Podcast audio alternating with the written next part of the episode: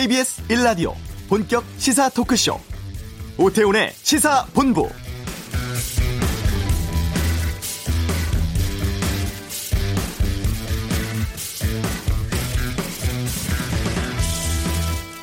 남과 북이 대치 국면일 때는 주변 강대국의 눈치를 봐야 했지만 남북이 화해 모드로 들어가자 주변국들이 한반도의 눈치를 보고 있습니다. 이제 동북아 평화를 견인해내는 중요한 역할을 우리가 하고 있고요. 또 한반도가 당당하게 세계 중심으로 우뚝 설 날도 머지않은 것 같습니다. 오태훈의 시사본부 어제 이어서 북한 경제 전문가 김영희 박사와 함께 북한 실상 또 개혁 개방 이후의 북한 경제에 대해 전망해 보겠습니다. 7월 근로시간 단축 시행을 앞두고 알아야 할 핵심 내용 짚어보고요. 북미 회담을 앞둔 외교 마쿠전도 다루겠습니다. 또 지방선거를 앞둔 정치권의 이전 투구 각자의 입장을 들어보는 순서도 2부에 준비되어 있습니다.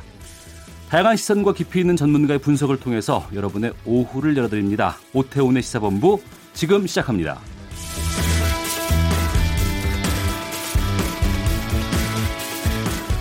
네, 이 시각 가장 핫하고 중요한 뉴스를 정리해 드립니다. 방금 뉴스, 방금 뉴스 김기화 기자 나왔습니다. 어서 오십시오. 안녕하세요. 예. 오늘부터 6.13 지방선거 공식 선거운동 시작됐죠? 네, 그렇습니다. 거리가 시끌시끌한데요. 오늘 새벽 0시부로 시작이 됐습니다. 예. 뭐 각 당들 선거운동에 한참 지금 열을 올리고 있을 것 같은데요. 네, 그렇습니다. 어, 서울시장 후보를 포함해서 각 당이 이제 시작을 했는데요. 어, 민주당 박원순 서울시장 후보는 첫 일정으로 이 지하철 청소 노동자를 만났고요. 네. 한국당 김문수 후보, 또 바른미래당 안철수 후보는 각각 동대문 의류상가 그리고 경찰 지구대를 찾았습니다. 아, 민주당 추미애 대표는 어, 서울 중랑구청장 후보 출정식에 참석을 했어요. 여기서 어, 지난 9년간의 적폐를 쌓아온 한국당이 문재인 정부 발목을 잡으려고 한다라면서 어, 지방선거의 압도적 승리만이 어, 문재인 정부를 성공시킬 수 있다 이렇게 말했습니다. 한국당 홍준표 대표는 여의도 당사에서 대국민 호소 기자회견을 열었고요. 아, 문재인 정권은 허황된 지지율에 취해서 폭주를 하고 있다. 그 끝은 어, 국민의 몰락이다라면서 한국당에 힘을 실어달라고 호소했습니다. 바른미래당은 유승민 공동대표와 박주성 공동대표가 각각 대구, 광주를 찾아서 어, 지방선거 출정식을 갖고 무너진 경제를 살리겠다 이렇게 주장했습니다. 네. 각 당들마다 목표가 있을 텐데 네, 아무래도 이 현실에 기반해서 목표를 예. 갈 수밖에 없겠죠. 어, 민주당은 광역단체장 17곳 가운데 9곳, 그러니까 9석의 승리를 어, 목표로 삼았고요. 한국당은 영남권 말고 4곳을 더 승리하겠다. 그래서 최소 9곳 이상의 어, 광역장시장을 배출하겠다. 이런 목표를 내놨습니다. 네. 바른미래당은 개혁 중도 정당으로서의 입지를 구축하겠다. 또 민주평화당은 호남 지역의 밑바닥 민심을 사로잡겠다. 이런 목표를 내놨고요. 정의당은 수도권에서 정당 지지율 2위를 달성하겠다라고 밝혔습니다. 네. 북미 정상회담 소식 좀 알아보겠습니다. 네. 그 김영철 북한의 부위원장이 미국 가 있잖아요. 네, 그렇습니다. 우리 자는 사이에 이제 뉴욕에 도착했고요. 네. 어, 폼페이오 미 국무장관과 만찬 회동을 했습니다. 한 90분 정도 같이 밥을 먹었다고 하더라고요. 네. 아, 뉴욕 맨하튼의 38번가에 있는 이 주 유엔 미국 차석 대사의 관저에서 어, 현지 시각으로 오후 7시부터 시작됐는데요. 어, 만찬 시간에는 어, 지난번에 그 폼페이오 장관이 북한에 갔을 때 아, 김영철 부위원장이 맞이를 했거든요. 네. 그래서 이번에는 어, 만찬이 서로 이제 바뀌어가지고 어, 폼페이오 장관이 담례 성격으로 맞는 그런 성격이라고 합니다. 음, 만찬장에서 어떤 얘기 나왔습니까? 아, 핵심 의제가 어, 우리 다 알다시피 비핵화 예. 체제 보장인데 밥 먹으면서 뭐 그런 얘기를 하지 않겠죠. 그래서 근데 밥 먹으려고 만난 건 아니잖아요. 그렇습니다. 또. 그러니까 이건 약간 일종의 탐색전이라고 음. 볼수 있겠습니다. 밥 먹으면서 슬슬 이제 던져보고 네. 아 어떤 느낌인지 온도 차를 좀 확인하는 그런 시간이 됐을 것으로 보입니다. 뭐 실무 접촉들이 여기저기서 이루어졌으니까 거기서 나온 결과들이 좀 나올 것 같은데 네. 그 북미 회담 장소 싱가포르에서 어느 곳에서 할지가 윤곽이 나왔습니까? 아, 이게 예전에는 또 샹글리라 호텔에서 한다는 식으로도 얘기를 했었는데 또 네. 그렇지 않다는 얘기도 있고 아직까지는 약간 어, 혼돈이 있는데요. 일단 싱가포르의 한 현지 언론은 샹글리라 호텔이 가장 유력하다 이렇게 보도를 했습니다. 음. 또 어, 북미 실무대표단이 머무는 곳은 지금 어, 플러튼 호텔 그리고 센토사 섬의 카멜라 카펠라 호텔인데요. 여기가 이 두 정상의 가장 유력한 숙소가 아니겠냐 이렇게 보도를 했습니다. 네. 아, 혹시 그 샹그릴라 호텔 가보신 적 있어요? 싱가포르에 있는 호텔은 안 가봤어요. 그렇습니다. 네. 이 싱가포르의 샹그릴라 호텔이 숙박비가 이틀에 네. 한 120만 원 정도 어. 합니다. 그래서 지금 어, 우리 언론사들이 가서 취재를 해야 할 거 아니겠습니까? 네네. 그래서 막 샹글리아 호텔을 잡으려고 어떤 데는 실제로 잡기도 했어요. 음. 그런데 지금 그래서 숙소 구하는 게 굉장히 지금 전쟁인데요. 네네. 예, 저희 KBS는 또 국민의 소중한 수신료 를 써서 출장을 네. 가지 않겠습니까? 그래서 인근의 작은 호텔에서 3인 1실 3명이 한 방에 자, 자, 서 이렇게 머문다고 합니다. 일단 오늘 의전 협의를 위해서 예, 예. 김창선 북한 국무위원장, 어, 국무위원회 부장 등 예, 북측 대표단 일행이 전날 오후에 카펠 호텔에 머물렀고요. 네. 아, 오후 7시 15분까지 5시간 동안 보냈는데 어, 카펠라 호텔 측이 사적 행사가 있다라면서 예, 기자들의 출입을 막- 막았다고 합니다. 예, 역사적인 중요한 순간이니까 취재 잘 하고 좋은 네. 결과를 좀 보내주셨으면 좋겠다는 생각 들고요. 네, 응원을 보냅니다. 저는 안 가니까요. 아 그리고 사법행정권 남용 관련 속보도 좀 전해주시죠. 네. 어, 이제 이제 사법행정권 남용 연루 판사들에 대한 이 징계 절차가 드디어 착수가 됐습니다. 네. 김명수 대법원장, 이 아침 출근길마다 기자들을 지금 매일 만나고 있어요. 음. 어, 기자를 만나서 오늘 결론을 정하기 위해서 논의하고 심사숙고하는 과정에 있다라고 밝혔는데요. 어제 특조단 보고서가 이 정리된 내용으로 제출됐다라면서 어, 결론이 정해지면 한 번에 다 말해주겠다라고 말했습니다. 네. 또 어제 그 비서실장 만나서 KTX 모원들 만나가지고 재심 요청했잖아요. 예, 예. 이것도 어떻게 된, 되- 될 것이냐라고 물어보니까 이것도 나중에 한 번에 설명하겠다라고 말했습니다. 예. 그 KTX 승무원들처럼 그 양승태 대법원장 당시에 판결 때문에 피해를 입었다고 주장하는 사람들이 점점 늘고 있다고요. 네, 그렇습니다. 혹시 그 키코 사태라고 기억하시나요? 키코. 네, 아, 그 환율 변동 폭이 좀 작으면 네. 그 안에서 이득을 보는 기업이 있을 수 있다는 뭐 그렇죠. 파생 상품 같은 거잖아요. 이게. 맞습니다. 그런 건데요. 이게 2008년에 큰 피해를 입힌 어, 파생 금융 상품인데요. 원래는 수출을 많이 하는 중소기업들이 예. 환해지, 그러니까 환율로 인한 피해를 좀 줄이려고 음. 이제 가입한 그런 일종의 보험 상품 같은 건데 네. 이게 그때 2008년 금융위기 때 원 달러 환율이 급등하면서 상당수가 피해를 받거든요. 한 기업 천 곳이 피해를 받고요. 피해 금액은 10조 원 정도로 추정이 됩니다. 어. 그 대책위는 어떤 주장을 하고 있습니까? 일단 이 키코 소송의 핵심을 알아야 되는데요. 이게 키코 상품이 일종의 어, 보험 상품이다. 그러니까 해지라고 하잖아요. 위험을 예. 이제 피하는 건데 보험 상품으로 판매했다라고 주장을 하고 기업도 이게 환율 변동에 의한 보험 상품으로 알고 인지하고 개혁을 체결했다. 음. 이렇게 주장을 하고요. 또 각급 법원들도 한 건의 예외 없이 이게 다 보험 상품이라고 인정을 하고 있거든요. 예. 근데 우리가 보험을 들 때 이게 이거 보험 때문에 내가 뭐 엄청난 거액의 피해를 본다는 게 사- 상상이 되시나요? 그러면 보험 안 되죠. 보통 그건 보험이 아니죠. 그걸 예. 피하기 위해서 드는 게 보험인데 그죠? 예, 그런데 이 투자 상품이라고 봐야 되는데 그러면 그것도 아닌데. 음. 그래서 기업의 주장은 은행이 이 투자 상품을 보험 상품으로 가장해서 판매했다. 그래서 이건 사기다. 그래서 키코 사기다. 이렇게 부르고 있습니다. 근데 당시 대법원이 이것이 문제 없다 이러고 은행 손을 들어줬나 보죠. 네, 그렇습니다. 이 특별조사단의 이 문건에 따르면요. 법원행정처가 당시 상고 법원에 대한 박근혜 정부의 동의를 얻기 위해서 키코 사건을 맞바꾸려 했다. 이런 내용이 담긴 어, 문건에 나온 겁니다. 네. 이 사실상 대법원이 하급시 판결 불법적으로 관여한 것인데요. 그래서 양전 대법원과 이 판결에 참여한 대법원장의 구속 처벌과 키코 사건에 대한 재심을 요구하고 나섰습니다. 그 지금 양승태 전 대법원장은 어디 있습니까? 이 이거 지금 모두가 궁금해하고 있는데요. 그 동안은 그래서 그 동안 해외에 좀 있었어요. 그래서 예. 해외에 있냐, 국내에 있냐 그거 가지고도 논란이 많았는데요. 어. 국내에 있는 것으로 일단 확인은 됐습니다. 예. 그러니까 해외에 없다는 것이죠. 그런데 그래서 지금 법- 기자들이 빨리 양승 대법원장 찾아야 되, 잖아요 예, 그래서 예. 막 여기저기 뒤지고 있는데 음. 일단 지금은 양 대법원장 집 앞에서 다 뻗치고 기다리고 있는 상황입니다. 예. 원세훈 전 국정원장 정부의 비판적인 태도를 보인 아, 봉은사 그 명진 스님 네. 주지에서 쫓아내려고 한 정황도 나왔다고요. 네, 여기서 나온 멘트가 상당히 재밌는데요. 원전 원장이 2010년 7월 내부 회의에서 어떻게 종북 좌파가 서울 한복판에서 요서를 설파하도록 두냐. 이런 사람 아웃시키지 못하면 모두 직무유기다. 이렇게 네. 지시했다고 합니다. 이에 따라서 원전 원장의 이 정치 공작 전담 조직인 이 특명팀, 특명팀이 명진 스님의 사찰 실무를 주도한 것으로 보고 있습니다. 네. 사찰이라면 구체적으로 어떤 활동을 했습니까? 어, 일단 사생활에 대한 기초 자료를 입수하고요. 주변 인물을 포섭해서 미행하고 그리고 이메일 등을 해킹해서 이 비위 자료를 찾는 게 이 3단계 계획인데요. 이걸 실제로 실, 실행한 것으로 드러났습니다. 아, 그리고 명진 스님이 2010년 11월에 봉은사 주지에서 물러났거든요. 네.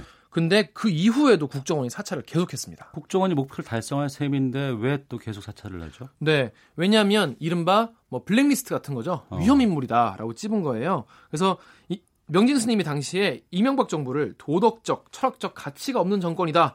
라고 부르는 등 이 정부를 비판하자 이런 사찰에 나선 것으로 보고 있습니다. 이 아마 이거는 직권남용 혐의가 적용될 것으로 보입니다. 네. 검찰이 대한항공 본사 압수수색하고 있다면서요. 네, 이거 방금 들어온 소식인데요. 네. 어, 서울 남부지검 형사 6부가 오늘 오전 9시부터 어, 조 회장 일가의 탈세, 횡령, 배임 혐의와 관련해서 어, 대한항공 본사를 압수수색하고 있습니다. 네. 뭐 자택도 그렇고 그동안 한진그룹 관련해서는 압수수색 꽤 해오지 않았습니까? 네, 그렇습니다. 앞서 24일에 한진 계열사인 한진칼, 또 정석기업, 또 조 회장의 동생인 조남호 한진중공업 회장의 자택 사무실 10여 곳을 압수수색을 했고요. 네, 다음 날에는 트리온 무역과 미호 인터내셔널 사무실 등 또 10여 곳을 압수수색했는데요. 여기서 나온 단서를 근거로 이제 본사의 재무본부를 친 겁니다. 그 조양호 회장의 부인 이명희 씨는 재조사 받고 귀가했죠. 네, 그렇습니다. 조사는 이제 대충 마무리가 된 건데요. 혹시 네. 어제 영상 보셨나요?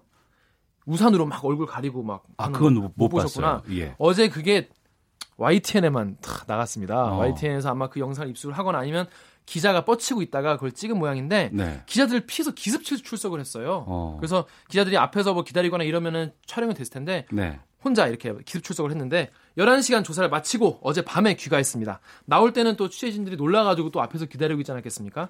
예, 취재진의 질문에 아무 대답도 하지 않았습니다. 알겠습니다. 방금 뉴스 KBS 보도국의 김기화 기자와 함께했습니다. 고맙습니다. 고맙습니다. 예. 이 시각 교통 상황 듣고 오겠습니다. 교통정보센터 이승미 씨입니다. 네, 이 시각 교통 상황입니다. 볕이 무척 뜨겁습니다. 더위에 지치지 않도록 시원한 물 자주 드시면서 안전 운전 하시기 바랍니다. 고속도로 나들목 개통 소식이 있는데요. 평택 제천 고속도로 평택 고덕 나들목이 오늘 오전 11시부터 개통돼서 소통되고 있습니다. 서해안고속도로 목포 방향으로는 서평택 부근 작업은 마무리가 됐고요. 여파도 금세 풀렸습니다. 이제 금천 부근 정체만 감안하시면 되겠고요. 청주 영덕 고속도로 영덕 방향으로 문희 1터널 부근에서 회인 쪽 으로 2차로와 갓길에서 작업을 하고 있어서 문희 부근 4km 구간 정체가 심합니다. 문희 나들목에서 주변 국도를 이용하시는 편이 낫겠습니다. 사고 때문에 정체가 되는 곳 있습니다. 광주 원주 고속도로 원주 방향이고요.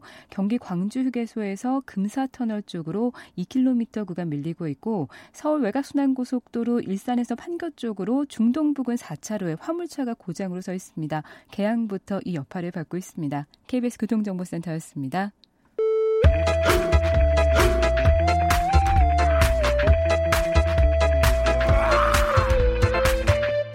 오태우래 시사 본부.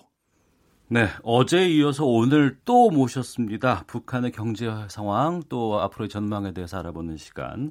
북한 경제 전문가 김영희 박사 나오셨습니다.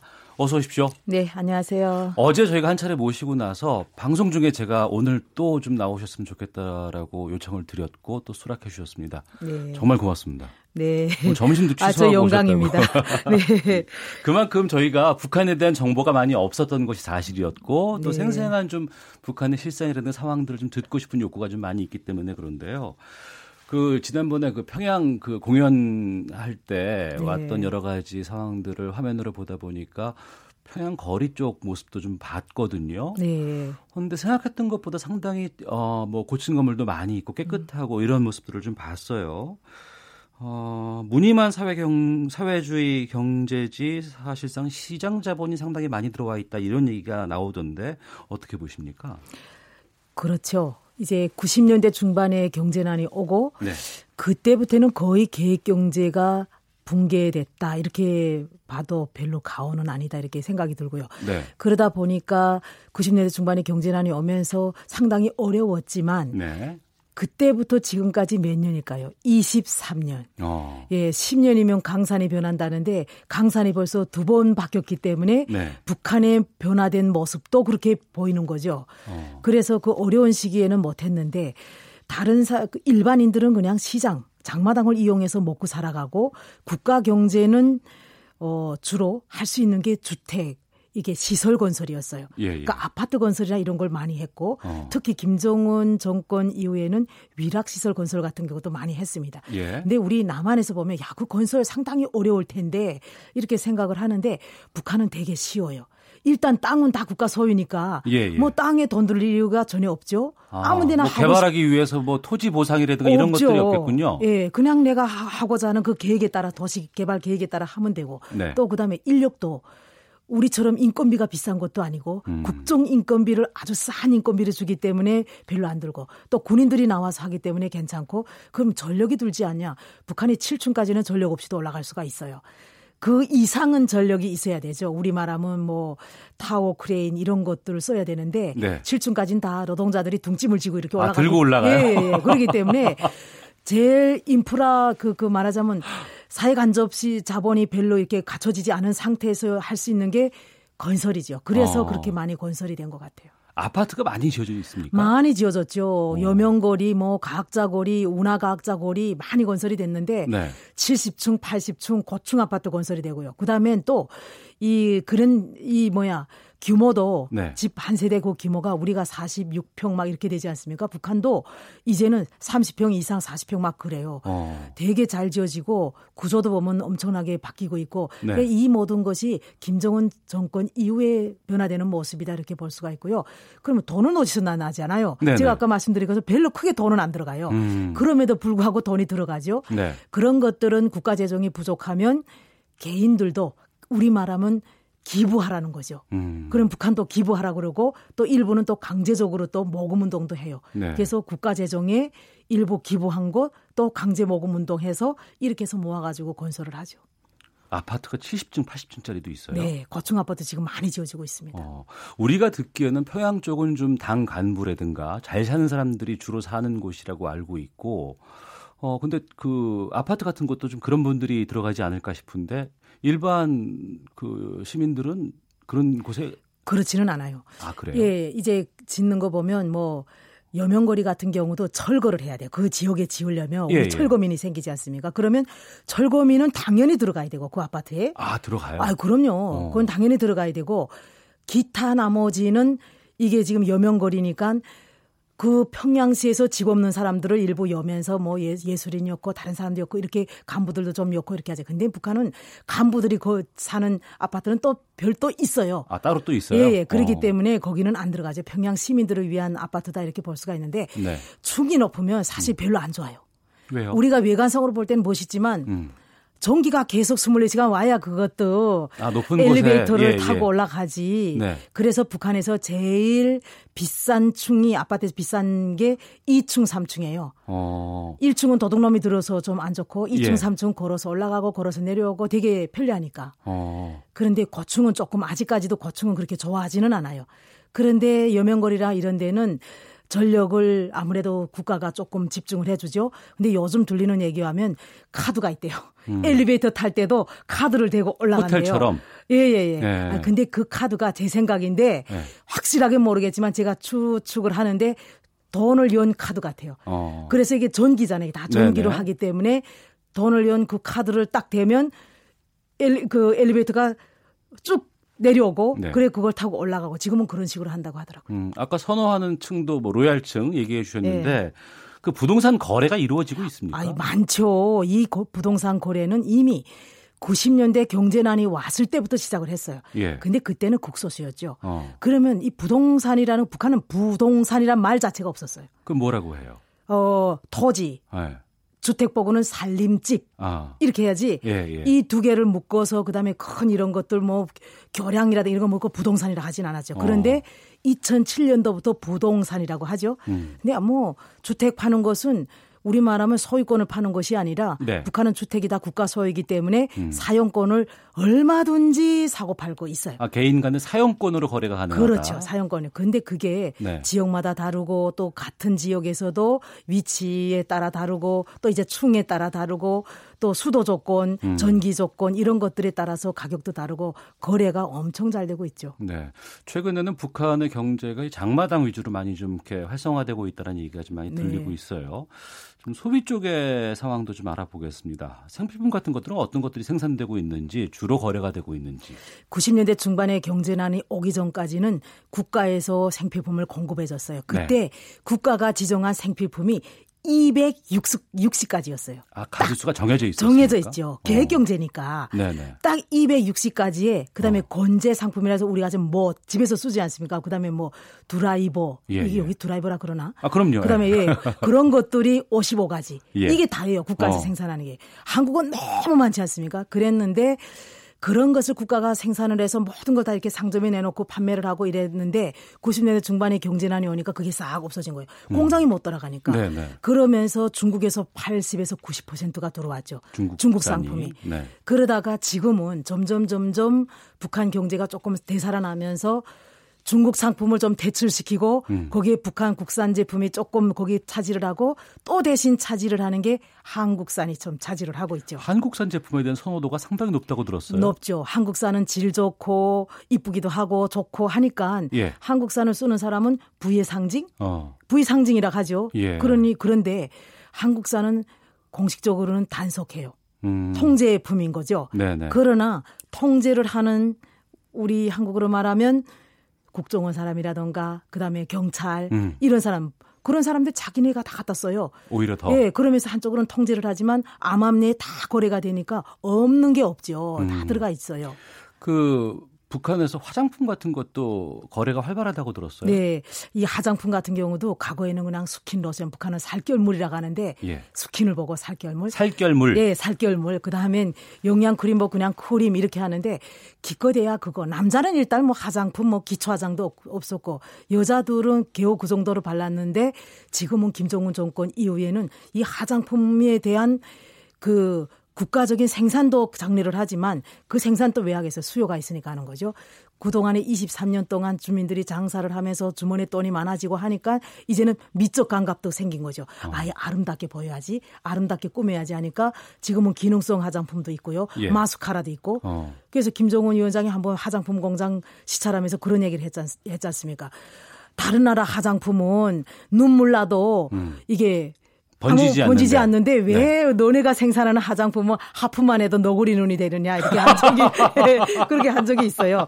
그러니까 그만큼 북한 사람들이 이제는 미에 대한 욕구도 높아지고 예, 예. 그래서 화장품 거래도 엄청나게 잘 되고 있습니다. 한국산 제품에 대한 선- 선호도가 높고 또 많이들 쓰고 좋아한다고 한다 그러면 남한 사회에 대한 여러 가지 뭐 거부감이나 거리낌 같은 것들도 거- 많이 없어졌을 것 같아요. 이제 많이 해소가 됐죠. 네. 옛날에는 무조건 남한에 대한 호칭이 명칭이 남조 선 네. 이 공식이 공식적이었고 또 모든 게 다 남조선. 이제는 아래 동네 아. 아래 동네. 예. 어. 그래서 북한은 우리는 조선 조선 하던 게 우리나라 조선 하는 게 이제 우리는 윗 동네 아래 동네 이렇게 어. 표현을 해요. 어. 그래서 아래 동네 물건은 없어서 못 판다. 네네. 그러는 거죠. 음. 그리고 남한의 영어, 드라마, 영화 이것도 많이 봐요. 네네. 그렇게 보다 보니까 여기서 남한 사람들이 드라마 보면 이랬어요, 저랬어요. 북한은 이랬습니다, 저랬습니다 하는데 예, 예. 영어도 이랬어요, 저랬어요 하고 그다음엔 또 아버지 보고 북한은 무조건 아버지인데 아빠 예, 예. 이렇게 바뀌고 어. 그다음 머리 스타일도 남한식으로 바뀌고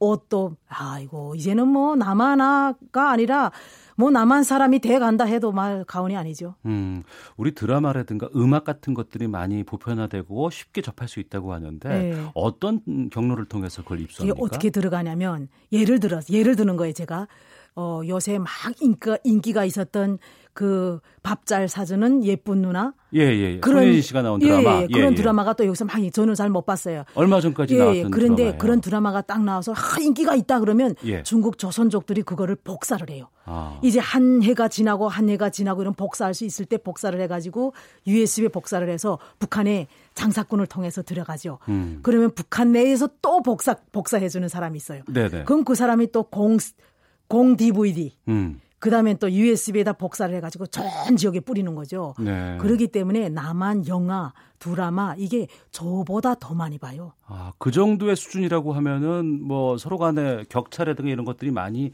상쇄되고 쉽게 동화될 수 있겠다는 생각이 좀 들어요. 남북한이 네. 과거 그런 교류가 교 이게 부- 불법적인 교류죠 사실은 네, 네. 그런 게 유입이 남한의 모든 문화라든가 이게 유입이 되기 전보다는 음. 훨씬 이제 뭐 경협이 재개되거나 이러면 남한 사람을 만나서 같이 뭐 이렇게 예, 회사에서 일을 한다거나 할 때 그런 문화적 충격이라든가 이런 게 과거보다는 아무래도 해소가 되죠. 예. 그 구체적인 내용들은 저희가 뉴스 듣고 와서 다시 좀 이야기를 나누겠습니다. 헤드라인 뉴스 듣겠습니다. 국책연구기관인 한국개발연구원 KDI가 올해와 내년 경제 성장률 전망치를 2.9%와 2.7%로 각각 제시했습니다. 폼페이오 미국 국무장관과 김영철 북한 노동당 부위원장이 뉴욕에서 90분 동안 만찬 회동을 가졌습니다. 조양호 한진그룹 회장 일가의 비자금 의혹 등을 수사 중인 검찰이 대한항공 본사를 압수수색했습니다. 공공부문 자회사 등 600곳을 대상으로 하는 정규직 전환 2단계가 내일부터 추진됩니다. 서울 강남 등 주요 상권의 상가 임대료가 하락한 것으로 나타났습니다. 상가정보연구원은 자영업 경기 불황 등 여파로 상가 임차 수요가 크게 줄었다고 분석했습니다.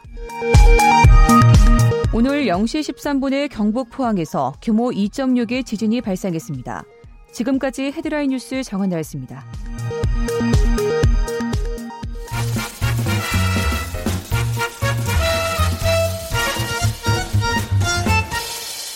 오태훈의 시사 본부. 네, 북한 경제 전문가 김영희 박사와 함께 북한의 경제 상황에 대해서 말씀을 나누고 있습니다. 그 소비 관련된 이야기들을 좀 해봤는데 생산재 산업이라든가 금융 시장은 어떻게 지금 운영되고 있는지도 네, 알려주시죠. 일단 생산재를 말씀을 드리면 네. 생산재라는 것은 계획 경제 하에서는 국가만이 생산재를 공급할 수가 있어요. 음. 그런데 지금은 시장에 나와 있다는 거죠. 이것도 또 불법이긴 한데 생산재 시장이 형성이 된 거죠. 그러면 생산재에 대한 공급과 수요가 있어야 그게 시장이 형성되지 않습니까? 그렇죠. 그러면 수요는 도대체 어디에 있느냐 하죠. 네. 아까 주택 얘기를 했는데 네. 주택을 개인이 짓습니다. 아 개인이 짓기도 네네. 해요? 그러니까 그게 뭐냐면 어, 이게 KBS지 않습니까? KBS라는 회사가 있어요. 예, 예. 이 회사는 직원들한테 주택을 공급해 줄 의무가 있어요. 아, 그래요? 북한은 그래요. 기업이? 예, 기업이. 자기 직원들에게. 직원들에 대해서 무조건 주택을 공급해줘야 돼요. 그런데 기업이 돈이 없어요. 예. 돈이 없으니까 땅은 주죠. 토지는 여기다가 주택을 지어라 한, 어. 하는데 돈이 없는 거죠. 예. 그러니까 개인이 사, 여기 이제 금융시장도 있지만 사금융에 있는 사금융이 돈을 빌린다든가 돈주들이 돈을 가지고 주택을 짓는데 그러려면 시장에서 원자재를 사와야 되지 않습니까? 예. 개인이 지우니까. 예. 그러니 그 시장에 시멘트부터 시작해서 모래, 짜갈 없는 게 없어요. 다 있어요. 그 음. 그 모든 게 시장에 있기 때문에 그런 생산재 시장이 형성이 돼 있고요. 그다음에 또 금융시장 같은 경우는 뭐 사금융시장은 두말할 것도 없어요. 우리 한국에서 말하면 뭐 대부업, 사금융하면 대부업만 얘기하는데 북한은 대부업은 그냥 대체로 보면 대출이잖아요. 비싸게 대부를 해주는 거잖아요. 예, 예. 근데 북한은 사금융이 환전, 음. 환전도 해주고 대부업도 하고 그다음에 또 결제도 하고 어 투자도 하고. 그 환전으로 이루어지는 그 외환은 어떤 것들이 있는 거예요? 달러 이민폐. 예. 예, 그거는 다죠. 달러나 이민폐는 왜냐하면 어. 이게 북한이 지금 시장에서 유통되는 것이 달러, 예. 인민폐, 음. 북한 원. 그런데 가장 수요 수요로 하는 것은 달러나 인민폐죠. 네. 왜냐하면 2009년도에 북한이 화폐 개혁하면서 100대 1로 이제 교환을 해주다 보니까 북한 사람들이 북한 원에 대한 이런 기피증이 생겼어요. 어. 그래서 저축 수단으로 달러나 인민폐를 보유하자 이래서 그런 수요가 많죠. 네. 김정일 전 국방위원장 이후에 이제 김정은으로 이제 교체가 되고 나서 2012년인가 첫 공개석상에서 이런 말을 했어요. 사회주의 부귀 영화를 누리게 해주겠다. 네. 이건 그 약속이 지켜지고 있, 다고 보시는지? 아니요, 못 지켰죠. 어. 못 지켰기 때문에 김정은 위원장이 경제 개발을 위해서 지금 이렇게 나오는 거죠. 아, 그 약속을 못 지켜서? 예, 예, 예. 어. 이 약속을 안 지키면 안 돼요. 네. 어, 왜냐하면 김정은 위원장이 딱 자기 집권하는 첫 해에 그것도 4월 달에 육성으로 그렇게 말하지 않았습니까? 그런데 예. 김정일은 육성으로 주민들하고 연설을 해본 적이 없어요. 그래서 북한 사람들이 어, 우리 김정일 장군님은 혀가 짧나? 왜 한 번도 신년사를 안 하지? 그랬거든요. 아, 그 들어보신 적이 없어요? 없죠. 딱 한 번 김일성이 살았을 때 80년도에 6차 당 대회를 할 때 조선인민군 장병들에게 영광이 있으라 떡고 몇 마디밖에 안 했어요. 어. 그래서 혀 짧아서 연설 안 한다 이런 얘기가 돌았거든요. 예, 그랬는데 김정은 위원장이 딱 연설을 육성으로 딱 연설을 하면서 다시는 허리띠를 안 절게 하고 예. 사회주의 부기용화 죠. 이 어. 부기용화라는 건 북한 사람들이 무슨 생각하냐면 자본주의 사회에서 쓰는 말이에요. 예, 북한의 예. 교과서에 자본주의에 이 돈 많은 사람들이 진탕치듯 먹고 놀고 손톱 길게 하고 여기다가 색칠하고 이런 거였어요. 예, 예. 그런데 그런 사이지 부경화 주겠다 그러니까 어. 제가 북한에 있는 가족이나 다른 사람들 야야 너네 탈북해라. 그거 힘들게 살죠. 이러니까 뭐라고 아세요? 에이구 우리 원수님이 이제 좀 있으면 잘 사는 날 갖다 주는데 왜 탈북을 하냐 어. 그랬거든요. 네네. 네. 근데 그때로부터 벌써 6년이 지났어요. 어. 그러니까 김정은은 그동안에 경제 핵병질을 하면서 그래서 제한적 개혁 개방을 제시한 거죠. 음. 오산공 담화 경제 개발고. 그러면서 주민들이 삶을 좀 부귀영화를 가져다 주려고 했는데 아직까지 못 줬죠. 네. 그래서 2017년에 신년사에서 뭐라고 합니까? 이렇게 얘기를 하죠. 내가 정말 주민들을 위해서 잘해 주려고 했는데 음. 능력이 부족해서 못 해줬다. 앞으로 잘하겠다. 이전엔 그런 말을 들어본 적이 아이고 없었잖아요. 신이 그런 얘기 왜 해요? 신은 절대 그런 얘기 할 수가 없죠. 어. 근데 그런 얘기하고 또 올해 신년사에서는 사랑하는 인민들이라고 표현을 하면서 예. 정말 내가 인민들의 삶을 개선해 주겠다. 이렇게 약속을 했어요. 예. 그동안에 못했으니까. 어. 그렇기 때문에 김정은 위원장은 지금 빨리 비핵화를 해가지고 대북 제재 해소하고 그래가지고 경제개발, 경제개발은 개혁개방이니까 그래서 주민들의 삶을 개선해줘서 부경화 가져다 줘야 되죠. 어제도 그 길주에 있는 가족들이라든가 뭐 친구들하고 연락은 된다고 이제 네네. 말씀하셨고 전화 통화도 하신다고 네네. 하셨어요. 이 지금 남북 정상회담이 진행이 됐고 두 번이나 그리고 이제 북미 정상회담을 앞두고 있는 시점에 대한 북한 사람들의 기대는 어떻습니까? 저는 이렇게 생각을 해요. 제가 그 부분은 아직은 못 들어봤는데 네. 94년도 제네베 합의를 사례를 보면 94년도에 미국하고 북한하고 막 전쟁 적경으로 가다가 합의했죠. 합의를 했어요. 예. 그러니까 노동당 선전선동부 지도원들이 나와서 각 도마다 다니면서 간부 강연을 했어요. 어. 간부 북한의 네. 간부들 대상으로 강연을. 그러니까 저도 지도원이니까 간부에 속했어요. 그래서 그 강연을 들었는데 뭐라고 얘기하냐면 제네바 합의를 통해서 미국이 한경남도 시- 그 심포에다가 경수로 발전소 건설해주고 50만 톤의 중유를 주기로 했다. 경수로 발전소는 2002년까지 완공이 되고 음. 그러면 북한하고 미국하고는 결혼합니다 했어요. 네. 그게 바로 수교였어요. 어. 그래서 그때 무슨 생각이 나? 엄마나 철전 지원수 미국이라 하더니 어떻게 미국하고 결혼을 하지? 그때 느꼈던 게 뭐냐면 우리 대학 졸업생들이 다 엘리트들 느꼈어요. 아, 우리가 우리 장군님이 우리 원수님이 엄청나게 미국하고 관계 개선을 원하는구나 하는 걸 그때 느꼈어요.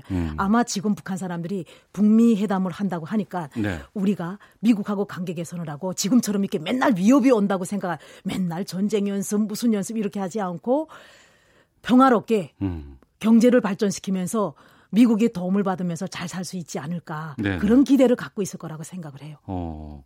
그 사회주의라든가 공산주의 식으로 경제 성장을 이루어낸 나라들이 앞서서 좀 있어요. 중국도 네. 그랬고 네. 베트남도 지금은 뭐 엄청나게 지금 많은 변화가 있는데 아, 북한도 성장 모델을 그런 쪽으로 생각하고 있을까요? 예, 저는 그렇게 봅니다. 어. 이제 보면 사회 그 같은 사회지권이었다가 어, 개혁 사회주의를 하면서 성공한 나라가 베트남이나 중국이죠. 예. 소련이나 동유럽은 개혁 사회주의를 하다가 붕괴돼서 그냥 자본주의 시장 경제를 갔고요. 그러나 음. 베트남이나 중국은 사회주의 시장 경제, 사회주의는 그냥 지키면서 시장 경제를 가지 않았습니까? 그러니까 예, 예. 거기서도 북한은 두 모델 중에서 잘 된 것만 막 아, 선험이 있으니까 가져갈 거예요. 음. 중국 같은 경우는 개혁 개방을 한 다음에 천안문 사태가 터졌거든요. 예, 예. 그러니까 그런 전철은 좀안 밟아야 되겠다 음. 하고 생각을 하고 또 베트남 같은 경우는 영미 친미를 했어요. 네. 그렇기 때문에 국제사회 원조라든가 이런 걸 많이 받아서 베트남이 개발을 하는데 들어간 돈이 100이라 그러면 거의 50%가 원조예요. 음. 그래서 북한도 그런 쪽으로 갈 것이다. 그래서 중국과 베트남의 그 모델에 짬뽕을 시켜서 우리식 개혁 개방 이렇게 하지 않을까 싶습니다. 우리식 그러니까 북한식, 북한식 개혁 개방이라고 네. 하면 거기서 어, 좀 주력하고 있는 프로젝트 같은 게 있을 것 같아요. 분야라든가. 어, 부- 북한은 지금 현재 경제 개발이라는 것은 전 지역을 개발하겠다는 거예요. 아 공이 다 예, 전 예. 국토를. 그게 뭐냐면 북한이 2010년도 김정은 위원장이 후계자 시설 때 네. 국가 경제 개발 10개는 전략 계획이라는 걸 내놨는데 네. 거기 보면 전 국토 개발이 다 나와 있습니다. 어. 근데 그게 2020년이 마, 마지막 해인데 예, 예. 아직까지 못했죠. 어. 그렇기 때문에 북한은 전 국토 개발을 다 들어가되 먼저 가장 먼저 추진할 것은 북한이 지금 현재 지정한 23개의 경제 개발구 네. 그거부터 먼저 들어갈 것이다 하고 그다음엔 차츰차츰 점에서 선으로 면으로 중국처럼 음. 이렇게 확대되지 않을까 싶습니다. 그 23개는 어떤 것들이 있는지 잠깐 소개를 좀 23개가 다는 아니더라도. 23개가 각 도마다 다 있습니다. 어. 예를 들면 양강도면 저 끝으로부터 계산을 하면 양강도 해산 경제개발구, 예. 한경북도는 청진 경제개발구, 그다음에 또 함흥에 오면 심포 경제개발구, 그다음에 평안남도 한, 다 있- 모든 게 다 있는데 또 한 가지 말씀드리면 평양에도 있다 이거죠. 어. 평양에도 운종 첨단 과학 기술 개발구. 그 여기는 평양인데 외국인들 평양에 들어와도 괜찮아 이거지 않습니까? 예, 완전히 예. 파격적이에요. 그다음에 음. 또 강령 국제 녹색 시범군 강령군이라는 건 뭐냐면 우리 연평도하고 직선거리로 40km밖에 안 돼요. 연평도 포격을 한 바로 거기가 강령군이거든요. 네네. 근데 거기다가 강령 국제 녹색 시범구를 만들겠다 했어요. 어. 그런 걸 놓고 봤을 때 평양 그다음에 또 제전방 이런 거 놓고 보면 어 아주 파격이다. 개방이 이렇게 볼 수가 있는 거죠. 예. 어, 남쪽에서는 아랫동네 그쪽에서 아랫동네. 말하는 네. 아랫동네에서는 여러 가지 개혁을 하거나 개방을 하려면 반발도 좀 많이 있을 수 있고 네. 그것을 설득하거나 하는 경우도 좀 어려울 수가 있어요. 음. 근데 북한은 그보다는 빨리 가겠죠. 북한은 당이 결심하면 우리는 한다. 음. 예, 당이 결심했으니까 네, 네. 우리는 해야죠. 음. 그렇기 때문에 당에서 결심하고 이렇게 하라 그러면 갈 수밖에 없고 또 북한 주민들이라든가 북한 간부들의 입장에서는 지금 못 살지 않습니까? 네. 그러나 개발을 통해서 잘 사는 날을 가져다 오는데 음. 그걸 반대할 이유는 없다고 생각합니다. 알겠습니다.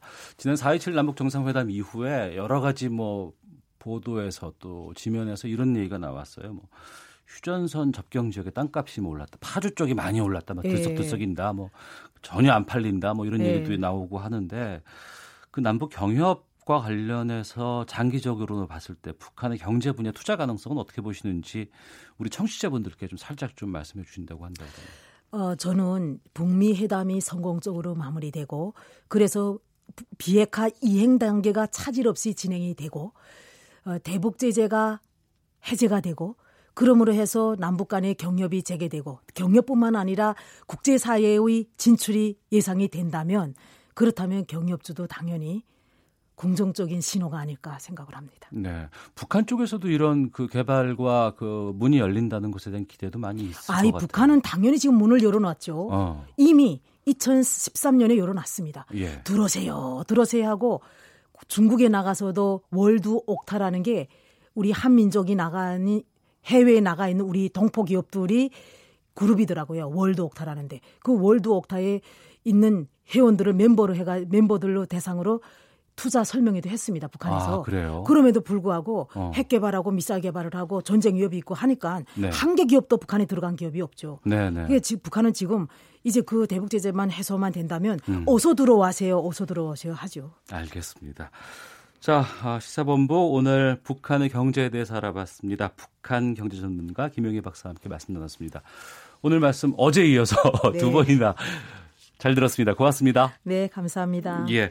잠시 후 2부에서는 전국 현안을 둘러싼 말의 향연 각설하고 코너 준비되어 있고요. 또 아, 근로시간 단축 시행을 앞두고 노동자들의 대처법을 배우는 우리 동네 노무사, 또 외교가의 고급 정보를 여드릴 수 있는 김준의 밀당 외교 준비되어 있습니다.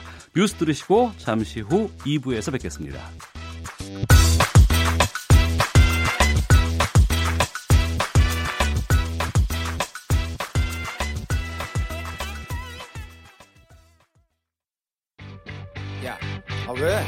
점심시간에 뭐하냐? 자야지. 야, 그러지 말고 이거 한번 들어봐. 아, 뭔데? 지금 당장 라디오를 켜봐. 나른한 오후 깨울 시사 토크쇼. 모두가 즐길 수 있고 함께하는 시간. 유쾌하고도 신나는 시사 토크쇼. 오태훈의 시사본부. 아시죠? 여배, 여배우 누구신지 아시죠? 모릅니까? 만난 적 없습니까? 그런, 그런 사람 있지요. 옛날에 만난 일 있습니다. 만나, 옛날에 네. 만났습니까? 얼마나 만났습니까? 마저 말씀하세요. 얼마나 만났습니까? 답변하셔야 되는 거 아닙니까? 여기가 청문회장 아닙니다.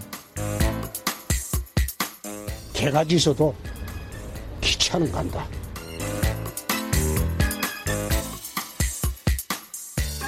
네, 촌철 살인의 한마디부터 속 터지는 막말까지 한 주간의 말말말로 정치권 이슈를 정리하는 시간입니다. 각설하고라고 이름 붙였는데요. 더불어민주당의 최민희 전 의원, 또 자유한국당의 김용남 전 의원 두 분 나와 계십니다. 어서 오십시오. 네, 안녕하세요. 예. 아, 조금 전에 이제 저희가 이 인서트를 좀 내보낸 것이 경기지사 후보 토론회와 또 자유한국당 홍준표 대표의 이제 말입니다. 네. 어, 말로 시작해서 말로 끝나는 이 정치에 대한 것들 두 분께서 좀 말씀을 오늘 해주셨으면 좋겠고요. 어, 좀 시작하도록 하겠습니다. 먼저 어제 이제 KBS 서울시장 토론회가 있었어요. 더불어민주당 박원순, 자유한국당 김문수, 바른미래당 안철수, 정의당 김종민 후보가 토론회를 시작했는데 이번 그 서울시장 선거 어떻게 좀 보셨는지 보시고 계시는지 말씀해 주시죠. 먼저 우선 예. 최민희 그, 전 의원. 예, 예. 금메달리스트인 박원순 후보는 자기와의 싸움을 하겠다고 하고 되게 음. 이게 이제 운동 경기도 보면요. 어, 1등이 확실한 후보들은 그 기록을 더 올리기 위해서 나와의 싸움을 한다고 하고요. 근데 은메달, 동메달을 받을 것으로 예상하는 두 후보가 네. 때로는 박원순 후보를 협공하고 음. 때로는 서로 경쟁하면서 2위 자리를 다투고 지금 그런 형국 같습니다. 근데 중요한 거는 그 시민들께서는 네. 이 선거에 관심이 네. 없다는 거예요. 그거는 어. 이제 김정은 위원장의 거치, 북한의 체제 보장이 될 건가 말 건가 이게 너무 초미의 관심사이기도 하고 다른 한편은 그 이미 뭐 대세가 정해지지 않았냐 이런 것 때문에 흥미를 잃은 것 같기도 하고 네. 그러니까 이건 상대적으로 보면 은메달, 동메달 리스트들이 어, 뭔가 그 시민들의 귀를 확 사로잡을 음. 마음을 사로잡을 이슈를 만들지 못했다는 뜻인 것 같습니다. 김영남 의원께서는 선거는 해봐야 합니다. 특히 수도권 선거는 정말 의외의 결과가 나오는 경우가 많이 있거든요. 지금 뭐 여론조사 결과가 차이가 많이 난다고들 말씀을 하십니다만 여론조사 결과 20% 30% 뒤지던 후보가 막상 의원님 투표한... 여론조사 얘기하지 말라 그랬어요. 아이, 제가 구체적인 수치를 말씀 안 드렸잖아요. 그래서 수치는 말씀해 주시면 안 됩니다. 그래, 예, 수치 예. 절대 안 됩니다. 건 아니고 이제 격차가 벌어지는 것 같지만 막상 투표함 열어보면 뒤바뀌는 경우들이 네. 있거든요. 그러니까 네. 아, 지금 아직까지 지방선거 열기가 어, 뜨거워지지 않고 있는 것은 사실인데 이제 음. 오늘부터 본격적인 선거운동 기간이 시작됐고 이제 유세차도 돌고 이러다 보면 네. 뭐좀 분위기 반전될 수 있다. 그렇죠. 뭐 선거운동 기간 시작돼야 그때부터 시작하는 겁니다, 정말. 알겠습니다. 근데 의원님 그 목소리에 힘이 없어요. 그 아니, 오늘 굶고 왔더니 오늘 아침에 저기 저 건너서 김어준의 뉴스공장에 박지원 대표가 나왔어요. 네. 거기서 뭐라고 얘기를 했냐면 단일화 한다고? 네, 안철수, 김문수 단일화 할 거다. 단일화 해봐야 소용 없어요. 어떻게 보세요? 단일화 하면 효과가 가장 클 수 있는 선거가 서울시장 선거죠. 사실은 네. 뭐 다른 지역도 지금 대전이나 이런 데도 단일화 논의가 시작되고는 있습니다만 음. 서울시장 선거에서 만약에 김문수, 안철수 후보가 단일화를 어느 누군가로 한다면 네. 아, 사실상의 일대일 구도를 만들면서 지금 외교 안보 문제 때문에 지방선거 열기가 안 뜨고 있는 것 같이 보이지만 사실은 저는 지방선거에서 적어도 유권자들의 표심을 결정하는 가장 큰 어, 이유는 경제 문제라고 생각을 하거든요. 근데 예. 지금 연일 발표되고 있는 통계 수치가 있습니다만 지금 특히 서민 경제, 민생 경제가 좋지 않은 상황이기 때문에 아, 앞서 말씀드린 대로 의외의 아, 효과가 어, 결과가 단일화와 함께 나타날 수 있지 않을까라고 예상을 해봅니다. 완전 완전 희망사항인데 네. 저 희망사항의 근거가 음. 너무 미약할 뿐만 아니라 네. 그러려면 이제 야당들이 효과적으로 그것을 증명해야 되는데 경제는 사실 뭐 집권 1년 차에 뭐 효과가 나타날 만한 상황이 아니라는 걸 국민들께서 알고 계시고요. 그다음에 충북지사 선거에서는 자유한국당 후보가 바른미래당 후보를 매수했다는 의혹까지 나오고 있기 때문에 어쨌든 이래저래 이번 선거판은 이런 뭐 뭔가 단일화를 하고 뭐 이런 노력을 해봐야 음. 이게 이제 김정은 위원장 거치에 대한 그 폭발적 관심 때문에 네. 어, 묻히는 것 같습니다. 그나마 이번 그 지방선거에서 관심을 좀 보이고 있는 곳이 그 경기지사 후보. 네, 썬데이 서울. 네, 아 그... 죄송합니다. 요새도 썬데이 서울이 있나요? 저는 그 토론 안 나온 지 오래된 것 같아요. 근데 느낌이 썬데이 서울 같았어요. 근데 앞서 저희들이 이제 편집을 했지만 그 토론회에서 이재명 후보의 구설이 어제 하루 종일 이 인터넷에서 좀 구, 구설로 좀 오르긴 했었거든요. 네. 어, 김영환 후보 측이 이제 뭐 문자 내용 같은 거 공개하고 또 이재명 후보 쪽에서는 법적 대응 시사하고 막 이런 것들이 좀 공방이 있었는데 이 일련의 과정을 어떻게 보고 계시는지 두 분께 좀 여쭐게요. 저는 썬데이 서울. 어. 그래서 어, 이게 쇼킹한 게 있잖아요. 그 네. 아주 예쁜 그것도 애마 부인에 나왔던 애마 부인 two인가요? 거기 나왔었죠. 그런 아주 예쁜 여배우가 당시 등장. 저는 미성년자라 잘 모릅니다. 아 제가 나이가 더 많은가요? 어, 어떻게 아, 어떻게 애마 부인 알면 안 되는데요. 네. 계속해 주세요. 예, 그런데 어쨌든 애마 부인에 나왔던 예쁜 그 여배우 나이 들어도 예쁜 여배우하고 그다음에 경기도지사는 우리나라에서 가장 큰 도의 책임자를 네. 뽑는 선거에 후보가 연관되어 있다고 누가 얘기를 하면 사실이건 아니건 관심을 끄는 것 같아요. 네. 그래서 네가티브는 치명적 유혹이다. 음. 그런데 약자의 무덤이다. 이걸 좀 김영환 후보가 명심해 주셨으면 좋겠고요. 저는 아주 그 내용 보면서 야, 진짜 우리 정치가 이제 썬데이 서울이구나. 그래서 지금 제가 들어오다가 그 김용남 의원님한테 남경필 후보의 그 가장 중요한 공약이 뭐냐고. 그리고 거꾸로 저한테 이재명 후보의 가장 중요한 공약이 물으시는 걸 물으셔요. 근데 머릿속에 떠오르는 게 적폐청산? 경기도 적폐청산인가? 이러다가 들어올 정도로 어. 모든 것이 네가티브에 묻힌 경기도지사 선거가 됐다. 예. 그리고 공평해야죠. 사생활을 털려면 모든 후보를 털어야죠. 왜 이재명만 텁니까?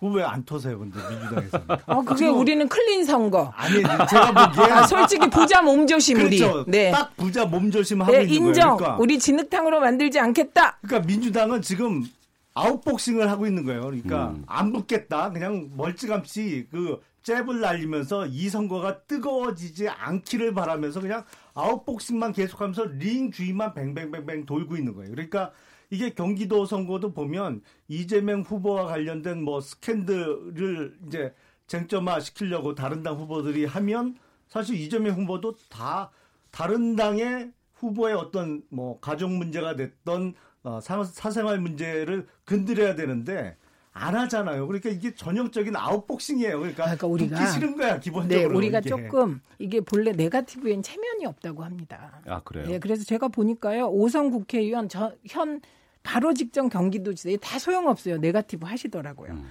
그리고 김영환 후보 같은 경우는 사성 국회의원의 장관 출신인데도 네가티브의 아주 선두주자가 되셨거든요. 그런데 민주당은 네가티브 안 한다. 음. 우리는 점잖고 아주 멋진 선거를 치르겠다. 이겁니다. 저희 입장은 이게 네거티브가 아니고 후보에 대한 검증이다. 근데 검증은 하고 우리가 투표를 해야 되지 않겠냐. 그런데- 게 저희 주장입니다. 그런데 이제 중요한 게 뭐냐면요. 그 이재명 후보 쪽이나 민주당에서 상대 후보에 대한 네가티브를 안 해도 상대 후보가 이재명에 대한 그런 의혹을 제기하면 할수록 상대 후보, 그러니까 예를 들면 뭐 자유한국당 후보의 사생활이 계속 SNS에 돌아다닌다는 거죠. 네. 그러니까 결국은 네가티브는 저는 무덤이라고 봅니다. 모두가 블랙홀처럼 빨려 들어가서 결국 네가티브의 승자는 없습니다. 음. 저는 근데 그 경기도지사 후보 토론회와 관련해서 한 가지 놀라운 게 그 토론회 하는 현장에 이재명 후보의 부인이 와 있었다면서요. 그러니까 그 만약에 입장을 바꿔서 그게 사실이든 아니든 어쨌든 그런 소문 내지 스캔들이 터졌으면 저는 유권자보다 일단 와이프 무서워서라도 어디 도망가 있어야 될 것 같은데 그러니까 사실이 그- 아니라는 거죠. 확인되신 건 아니신 아니 그러니까요. 그게 이제 사실이 아니더라도 집에서는 왜 그렇게 오해받을 만한 행동을 했었냐라고 혼이 날 수가 있는 거죠. 사실은 이제 그 와이프 입장에서는 그 아예 오해받을 소지를 없이 어, 행동을 했어야 되는데 뭐 잘못한 거 아니냐 이렇게 이제 뭐랄까요 이제 혼이 난다든지 아니면 부부 싸움을 할 수가 있는 문제인데 하여튼 그 이재명 후보의 부인이 토론회 현장에 이- 있었다는 어, 그 얘기를 듣고 그 깜- 전언이신 거죠? 그걸 전해 주신 거죠? 예, 예, 네. 예. 깜짝 놀랐습니다. 확인하신 저는. 건 아니시고. 예, 예. 전해 들었습니다. 알겠습니다. 네. 각설하시고 다음으로 좀 바로 좀 넘어갈까 싶은데 앞서서도 이제 자유한국당 그 홍준표 대표의 어, 목소리도 좀 들었습니다. 어, 개가 짖어도 뭐 이런 얘기 좀 저희들이 좀. 들었는데요. 음, 그 바른미래당 쪽에 하태경 최고위원이 그런 얘기를 했더라고요. 민주당 선대본부장이 홍준표 대표 같다. 이런 얘기를. 오히려 민주당 쪽을 도와준다. 네, 그렇게 얘기를 했는데, 아, 저는, 저도 그런 것 같습니다. 음.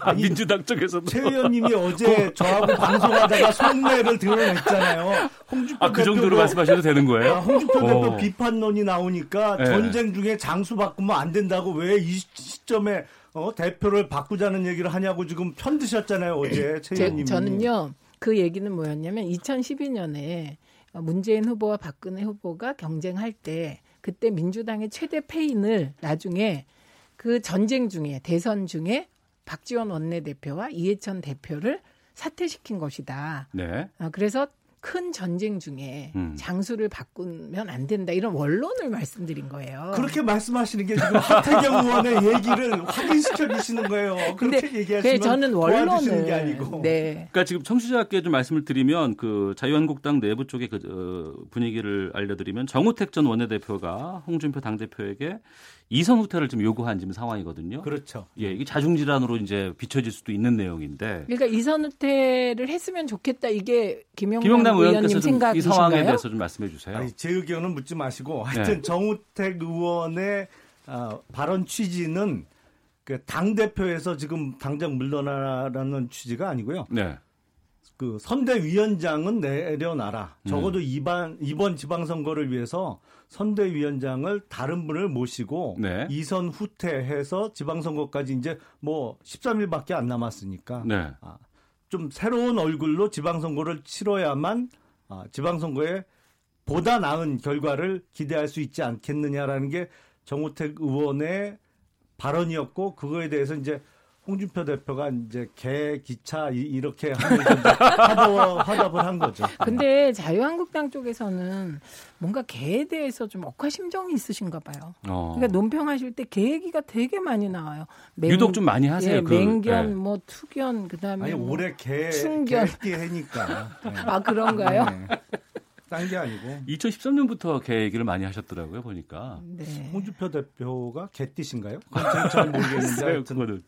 어, 근데 그 어, 최민희 의원께서 보시기에는 지금의 체제가 계속 유지가 되는 것이 민주당 쪽에 도움이 된다.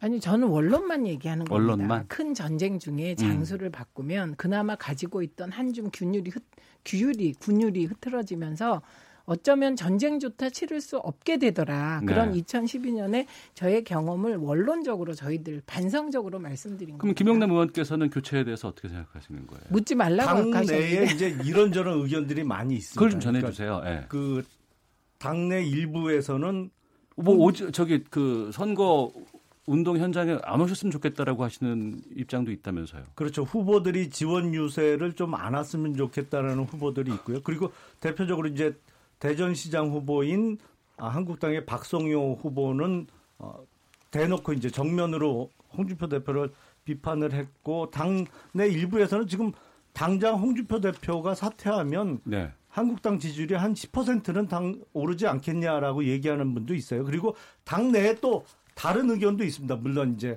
어, 지금 전쟁 중에 장수를 어떻게 바꾸냐라는 최 의원님과 같은 말씀을 하시는 분도 있고 그리고 그래도 당의 구심점으로서 이번 지방선거를 책임지고 끝낼 수 있는 사람이 홍준표 대표 외에 지금 대안을 찾기 어려운 거 아니냐. 마땅히 대안이 없다. 그렇죠. 그런 주장을 하는 의견도 있고 당내가 좀 시끄러운 것은 사실입니다. 그래도 이제 한쪽의 축을 담당하고 있는 가장 그 대표적인 인물이시잖아요. 아무래도 네, 홍준표 대표가 그 왜 이런 이야기가 나올 정도의 상황까지 만들었을까라는 궁금증도 있고. 어, 저는 홍 대표님이 정치를 하루에 이틀 한 분이 아니죠. 그러니까요. 나름의 판단과 계산에 의해서 움직인다고 보고요. 실제로 어, 홍준표 대표님의 저런 그 말하자면 확실한 지지층 결집, 집토끼 전략이 최근 자유한국당의 지지율을 조금씩 올리고 있는 것도 사실입니다. 아. 예, 그래서 이게 상황이 어려울 때는 산토끼를 잡으러 나가기보다는 음. 집토끼를 확실하게 잡고 그리고 이후를 도모하는 그런 방식의 전략을 쓰고 계신 거라고 봐요. 네. 그런데 그렇게 하시다가 너무 나가시는 거죠. 예를 들면 한반도 평화 분위기를 사실 계속 그 김정은의 정치쇼 그리고 문재인 대통령의 홍보쇼 쇼쇼쇼쇼 이렇게 얘기하는 건 이건 보수 진영에서조차 동의를 못하는 것까지 나가다 보니 음. 이제 오버한다 이 정도지 기본 전략은 저는 맞는 전략을 쓰고 있다고 봅니다. 네. 글쎄 저는 전략적으로는 조금 의문이 듭니다. 왜냐하면 뭐 집토끼 말씀을 하셨지만 지금 20% 갖고는 선거를 이길 수가 없잖아요. 그러니까 핵심 지지층을 안고 가면서도 외연 확장이 돼야 음. 특히 수도권에서는 선거를 이길 수가 있는데 어, 그러기 위해서는 뭐 다당제 하에서도 적어도 45% 내외의 득표는 해야 당선이 되는 거거든요. 근데 지금 한국당의 지지율이 물론 지금 여론조사 결과와 다른 투표 결과가 나올 가능성이 저는 높다고 봅니다. 그리고 샤이 보수가 있다고 인정. 저도. 그것도 그렇고요. 그리고 뭐 서울뿐만 아니라 경기도 같은 경우에는 제가 보기에는 이 5% 내의 어, 투표 결과가 그러니까 1위와 2위 후보가 5% 내의 득표율을 보일 수도 있거든요. 네. 왜냐하면 전통적으로 한국당이 강한 지역들이 분명히 있습니다. 지금도 어, 한국당 후보가 1위 하는 지역들이 꽤 있고요. 그래서 그럼에도 불구하고 이제 도심 지역에서 당선이 되려면 외연 확대가 중요한데 아, 뭐랄까요. 이게 지금 어, 국민 수준에 조금 안 맞는 언행으로 인해서 이게 간표 요인이 된다면 그런 거로 인해서 한국당 내에서도 이제. 예. 홍준표 대표에 대한 비판론이 제기되고 있는 거죠. 최민희 의원께서 샤이 보수를 인정한다고 지금 네, 저 말씀하셨어요. 인정합니다. 어느 정도라고 보세요, 그 shy가? 어, 그거는 제가 말할 수는 없어요. 예전에는 shy 진보라고 우리가 아, 항상 shy 얘기했잖아요. 진보는 그때는 이제 약간의 강압적인 경찰 정치가 시행됐기 때문에 예, 예. shy 진보의 폭은 굉장히 컸습니다. 그래서 음. 한명숙 후보하고 오세훈 후보가 붙을 때도 한명숙 후보하고 오세훈 후보가 거의 15% 20% 차이 났는데 1%도 안 나왔죠, 예, 결과는. 한명숙 후보가 박빙으로 졌기 때문에 네네. 그때는 거의 20% 이상 전후에 shy 진보가 있다고 보는데 지금의 shy 보수가 몇 프로냐 제가 답할 수는 없지만 한 가지는 확실히 말씀드릴 수 네. 있습니다. 과거의 shy 진보는 불이익이나 공권력이 두려워서 그 자기의 표심을 드러내지 않았다면 지금의 shy 보수는 방금 전에 말씀하신 홍준표 대표님의 어떤 보수의 품격을 위반한 그 음. 언행 때문에 입장 표명을 철회하는 거예요. 네, 지금. 네. 그러니까 그게 못하는 게 아니라 안, 안 하는 거다. 하는데. 이 지점이 이제 과연 얼마나 능동적으로 그게 표심에 반영될지 예, 판단해 봐야 될 지점이죠. 저는 조금 생각이 다른데요. 이게 이제 샤이 진보냐 샤이 보수냐 뭐 그 그거에 가장 중요한 기준은 뭐냐면 야당 지지자들이 자신의 표심을 잘 드러내지 않는 겁니다. 기본적으로 야당이라서? 야당이라서 음. 그게 어느 당이 집권 여당이 되든 사실은 집권 여당이 무서울 수 있거든요. 네네. 그리고 뭐 지금 아, 사법 처리되는 거를 봐도 그런 경우가 왕왕 있고 지금 그래서 그것이 표심에 잘 아, 숨겨져 있던 표심이 투표함에서 확인이 되는 거지 뭐 어느 당이 뭐 진보냐 보수냐를 떠나서 가장 제가 보기에 중요한 기준은 야당 야당의 표심은 항상 숨어 있다 그리고 그게 투표함 열어봐야 확인된다 라는 게 제 생각입니다. 네, 알겠습니다. 어, 오늘부터 이제 지방선거 운동이 시작이 돼요. 또 여러 가지 이제 예측이라든가 여론조사들도 이제 보물처럼 많이 나올 것 같습니다. 구체적인 내용들 또 선거판에 대한 내용들은 저희가 좀 다음에 또 시간을 잡아서 아, 저희요 너무 짧아서 그러니까 이렇게 좀 시간을 좀 짧으면- 넉넉하게 해서 저희가 왜냐하면 좀 김용남 의원님은. 수원에서 오시고요. 예, 예, 알고 저는 있습니다. 남양주에서 오기 때문에 예, 예. 이건 곤란합니다. 예, 제가 그 어, 앞에 있는 우리 PD들한테 얘기를 해서 좀 시간을 좀 많이 넉넉하게 드릴 수 있도록 조치를 좀 다음번에 재밌지 좀 않습니까? 우리 둘이 토론한 게. 케미가 잘 맞으시는 네. 것 최민희 의원님은 시간도 넉넉하게 들이시고 예. 출연료도 좀 넉넉하게 어, 들이시면 너무 좋겠습니다. 고맙습니다, 의원님. 노력해 보겠습니다. 네, 오늘 각설하고 첫 시간이었는데요. 아, 민주당의 최민희 전 의원 그리고 자유한국당의 김용남 전 의원과 함께 말씀 나눠봤습니다. 두 분 말씀 정말 고맙습니다. 네, 시간 많이 고맙습니다. 늘려드릴게요. 네, 감사합니다. 네, 고맙습니다. 이어서 아, 헤드라인 뉴스 듣고 기상청 교통정보센터 들른 후에 다시 오겠습니다. 국민권익위원회는 2013년 10월부터 4년 반 동안 복지보조금 부정신고센터를 운영해 정부 보조금 부정수급액 812억 원을 적발했고 이 가운데 683억 원을 환수했다고 밝혔습니다. 강원랜드 감독기관인 산업통상자원부는 지난 2013년 강원랜드 채용비리 피해자에 대한 구제 절차에 들어간다고 오늘 밝혔습니다. 시중은행 채용비리 의혹 사건을 수사 중인 검찰이 KB 하나은행 함영주 행장에 대해 업무방해 혐의를 적용해 구속영장을 청구했습니다. 환경부는 6월 한 달 동안 지하수 오염 유발 시설에 대한 자진 신고를 받는다고 밝혔습니다. 백악관은 북미 정상회담이 다음 달 12일 열릴 것으로 예상한다고 밝혔습니다. 지금까지 헤드라인 뉴스 정한나였습니다. 이어서 기상청의 윤재수 씨 연결합니다. 네, 오늘의 미세먼지 정보입니다. 서울은 지금 미세먼지가 1세제곱미터당 40마이크로그램, 초미세먼지는 20마이크로그램으로 서울을 비롯해 전국 대부분 지역은 오늘 미세먼지 상황이 보통 단계를 보이고 있습니다. 인천의 경우 지금 먼지 안개인 연무 현상으로 인해서 시야가 다소 부역해 보이고 있지만 실제로 미세먼지는 1세제곱미터당 43마이크로그램을 보이면서 보통 수준을 보이고 있는데요. 오늘은 대기 확산이 원활하기 때문에 미세먼지로부터 자유로운 날이 될 것으로 예상됩니다. 하지만 내일 서해상에 고기압이 놓이고 대기가 다소 정체할 것으로 보이고요. 중국 쪽에서 미세먼지가 날아들 것으로 예상되기 때문에 일부 중서부 지방, 수도권이나 충청 남도 지역은 나쁨 수준의 탁한 대기 상태 예상되고 있습니다. 참고하시기 바랍니다. 오늘 우리나라는 고기압의 영향권에서 대체로 맑은 날씨가 예상되고 내일과 모레도 맑은 날씨 이어가겠습니다. 다만 오늘 밤부터 내일 아침 사이 내륙 지역은 안개가 낄 것으로 예상되고요. 오늘 낮 최고 기온 서울, 대전, 광주 27도를 비롯해 전국은 22도에서 29도의 분포. 내일은 기온이 더욱 올라서 서울, 세종, 대전은 30도, 광주와 대구는 무려 31도 안팎까지 오르는 더위가 있겠습니다. 지금 서울 기온은 25.3도, 습도 42%입니다. 지금까지 날씨 정보였습니다. 다음은 이 시각 교통 상황 알아보겠습니다. KBS 교통정보센터의 이승미 씨입니다. 네, 이 시각 교통 상황입니다. 남해고속도로 제해지선 냉정 방향으로 사고 난 곳 있습니다. 가락 부근이고요. 4차로에서 화물차 관련 사고를 처리하고 있습니다. 이 여파 때문에 부근 1km 구간 정체가 되고 있고 청주 영덕고속도로 영덕 방향으로 문희 부근 정체 작업 때문인데요. 문희 1터널 부근에서 회인 쪽으로 작업을 하고 있고요. 이 부근 4km 구간의 정체가 심합니다. 문희나들목에서 국도를 이용하셔도 좋겠습니다. 경부고속도로 부산 쪽으로 언양 휴게소 부근 2차로에서도 작업을 하고 있습니다. 부근 정체가 되고 있고요.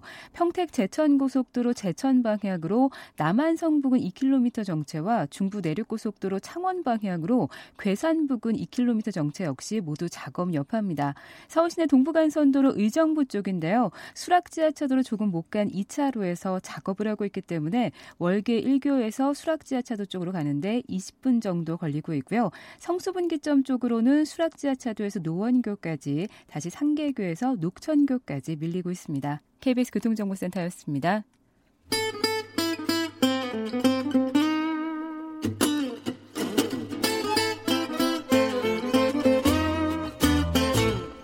오태훈의 시사본부.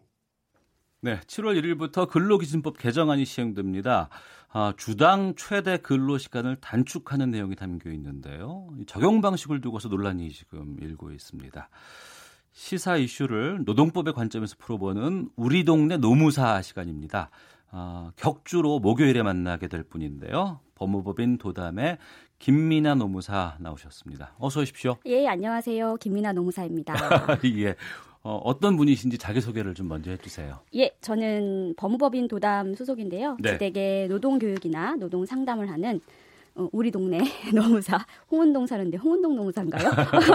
예, 김미나 노무사라고 합니다. 노무사가 주로 어떤 역할을 해요? 음, 노무사는요 예. 주로 어, 임금이 체불되거나 음. 해고를 당하시거나 산업재해를 당하셨을 때 그 사건을 대리하거나 또 상담하거나 그러는 역할을 하는 사람입니다. 네. 노동자를 도와주는 역할을 하기도 하고 네, 또 그리고 사측에서도 또 노무사를 많이 또 채용하기도 했었잖아요. 인사 노무에 음. 대해서 법적인 지식을 예, 담당하는 역할을 하기도 합니다. 알겠습니다. 네. 앞으로 좀잘좀 부탁드리겠고요. 구체적으로 근로기준법이 개정되면서 근로시간 한도가 어떻게 달라지는지부터 말씀해 주시죠. 예, 주 40시간에 연장할 수 있는 근로 시간이요. 네. 휴일까지 포함해서 12시간이 된 것인데요, 이번에. 예. 어, 이제 근로 시간을 아무리 연장해도 주 52시간을 넘을 수가 없다는 내용으로 개정된 것입니다. 그런데 이게 굉장히 내용이 복잡해요. 예. 그래서 왜 이렇게 복잡한가라고 많이들 물어보시는데요. 그 주 40시간 근로 시간에서 연장 근로와 휴일 근로의 기준이 되는 일주일이 5일이냐, 7일이냐 가지고 굉장히 논쟁이 많았었습니다. 네.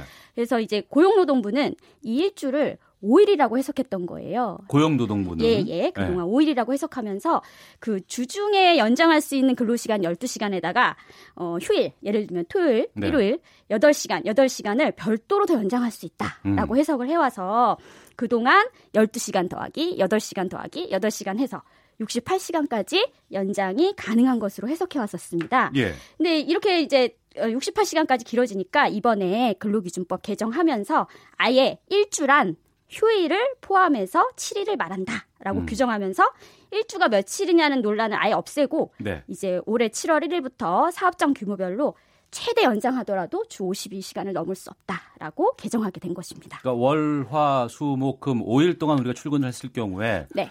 9시에 출근해서 6시 퇴근하잖아요. 네. 점심시간 빼고 8시간씩 근무를 하는 게주 40시간인데 네. 거기다가 어, 주말 근무 플러스 그리고 야간 네. 뭐 연장 근무하는 주중에 거 연장 근무하는 다 것까지 포함해서 해서 12시간을 넘기면 안 된다. 그렇죠. 그렇게 이제 합쳐서 보게 된다는 것입니다. 넘기면요. 넘기면 이제 근로기준법 위반이니까 네. 처벌 받으시게 되겠죠. 어. 근데 그동안 나는 이- 일한 시간이 엄청나게 많아졌다. 근데 네. 법적으로 바뀌어서 이걸 이제 못 하게 되면 어떻게 되는 거예요?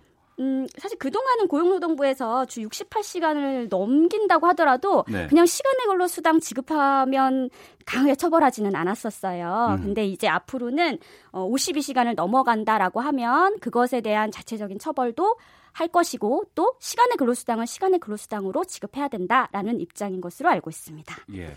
52시간을 넘겨서 난 더 일하고 싶고 수당을 좀 많이 받고 싶다 하는 근로자들도 꽤 네. 노동, 노동자도 꽤 있을 것 네, 같은데. 그렇다고 할지라도 네. 지금 근로시간이 딱 제한되기 때문에 네. 어, 법에서 정하고 있는 유연근로시간 제도나 이런 걸 활용하지 않는 이상은 그 시간을 넘어서 함부로 근로하실 수는 없습니다. 아, 법적으로 이건 안 되게 돼 있는 네, 것이군요. 네, 그렇습니다. 예. 근데 이제 기업들 입장에서는 노동자에게 임금을 좀 적게 주고 많은 일을 시키는 게 본인들이 유리하다고 기업들은 주장을 해왔던 것이잖아요 그동안. 네. 근데 법적으로 이게 막히게 됐으면 어떻게 앞으로 대처를 할까요? 사람들을 많이 뽑아야 되는 게 원칙인데. 그렇죠. 사람도 더 많이 뽑아야 되고 또 이제 연장 근로를 더 많이 하지 않을 수 있도록 관리도 해야 되겠죠. 예. 네, 뭐 어, 이제 관리자들에게 어, 각 팀원들이나 부서원들에게 연장 근로를 많이 시키지 않을 수 있도록 지도도 해야 되고요. 음. 또뭐 인사고과에 그거를 반영하시기도 한다고 하더라고요. 네네. 연장 근로가 많은 팀의 팀장님은 앞으로 승진을 못 하시게 되는 거죠. 음. 예, 그런 방식으로 바꾸시기도 하고요. 네, 그렇습니다. 우리가 뭐 교대 근무라든가 뭐 이런 곳이 많이 있잖아요. 네. 근무의 특성상 그리고 뭐 드라마 사업장 같은 경우에는 영화 같은 거 촬영하는데 이런 데서는 거의 뭐 일주일 동안 날밤을 새워서 찍기도 하고 네. 이런 특수 사업장 같은 경우는 어떻게 됩니까? 어, 전부 다 이 법의 적용을 받으시게 되는 거기 때문에 네. 앞으로는 사실 그 현장의 그 근로시간 제도를 바꾸고 또 어. 이렇게 밤새 일하거나 이런 것들의 문화가 또 바뀌어야 된다라고 저는 생각을 하는데요. 네. 네. 예, 어려운 문제죠. 그런데 이제 일부 뭐 대기업이라든가 이런 곳에서는 이것을 좀, 좀 편법으로 해서 뭐 유연 근로 시간이다. 네. 그래서 뭐 중간에 쉬는 시간을 빼고 중요한 시간에만 나와서 일을 하게끔 네. 뭐 이렇게 편법으로 운영할 수도 있다고 하는데 가능한 겁니까? 음, 재량이 있습니까 회사에서? 예, 그게 이제 편법이라기보다는요 근로 시간에 대해서 유연하게 바꿀 수 있는 제도를 근로기준법에서도 정하고 있어요. 아 그래요? 예, 그게 이제 뭐 삼성전자를 비롯해서 이번에 하겠다라고 그 발표한 내용인데요. 음. 어, 제가 잠깐 소개를 드리면 주당 근로시간의 계산을 2주 단위나 3개월 단위로 넓혀서 평균으로 해서 계산할 수 있는 탄력적 근로시간 제도가 있고요. 네. 또 1개월 이내의 기간을 평균으로 계산해서 이제 그 총 근로시간 한도만 넘지 않으면 음. 근로시간을 선택해서 정하는 선택적 근로시간 제도 있고요. 네. 또 외근이 많은 경우에 근로시간 산정하기 어려우면 몇 시간 일한 것으로 치자라고 정해서 할 수 있는 뭐 또 외주 간주 근로시간제도 있고 또뭐 전문적인 업무나 뭐 창의적인 업무 같은 경우에는 아예 업무 수단이나 근로시간 배분 자체를 구체적인 지시를 하지 않고 그냥 재량으로 정하게 한 다음에 네. 근로시간을 정하는 재량 근로시간 제도도 있어요. 근데 어. 이런 것들이 다 회사에서 맘대로 할 수는 없고요. 예. 음, 근로자 대표랑 사전에 서면으로 합의를 하셔야 됩니다.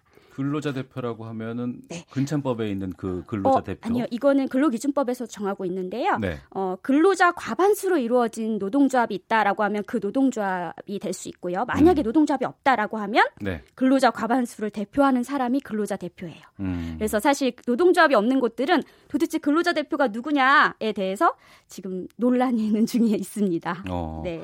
근로 시간이 단축된다고는 하지만 실제로 이제 회사가 근로 시간을 줄이지 않으려고 여러 가지 네. 꼼수를 쓴다고 하는데 어떤 것들이 있을까요? 예, 어, 지금 제가 상담으로 들어온 내용들을 보면요.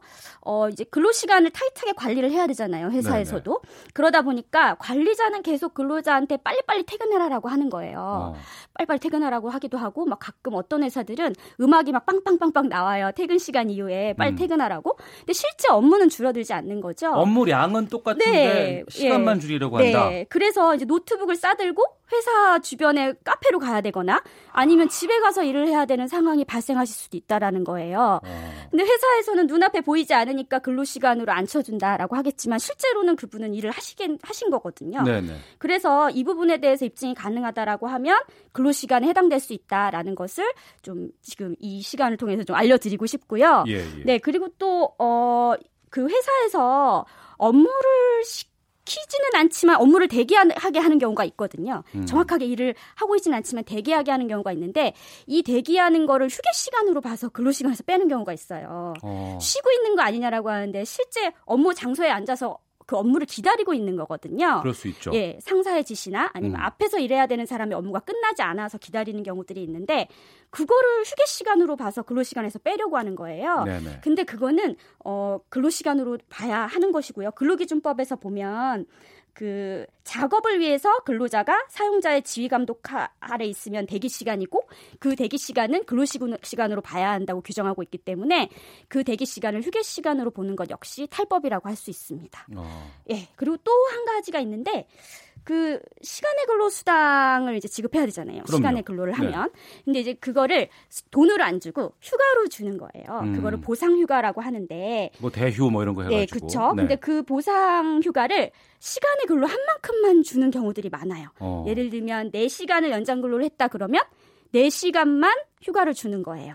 근데 실제로 법에서 보면 시간의 근로를 임금으로 환산한 만큼 휴가를 주도록 돼 있기 때문에 네. 원래 4시간 동안 이제 예, 예 일을 했으면은 6시간의 휴가를 받아야 되는 거죠. 할증해서. 그래서 이제 그렇게 50% 할증해서 주지 않으면 이것도 위법하다라고 할 수 있습니다. 알겠습니다. 7월 1일부터 적용됩니다. 주 52시간 근로시간 단축 시행 여기에 대해서 알아봤고요. 땀을 일하고 계실 많은 노동자분들에게 작게나마 도움되는 시간이 되기를 바라면서 오늘 이야기 마무리하도록 하겠습니다. 아, 법무법인 도담의 김민아 노무사와 함께했습니다. 고맙습니다. 감사합니다.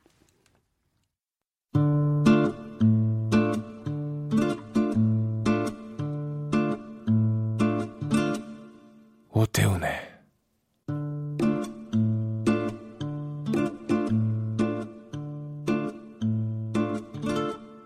시사본부.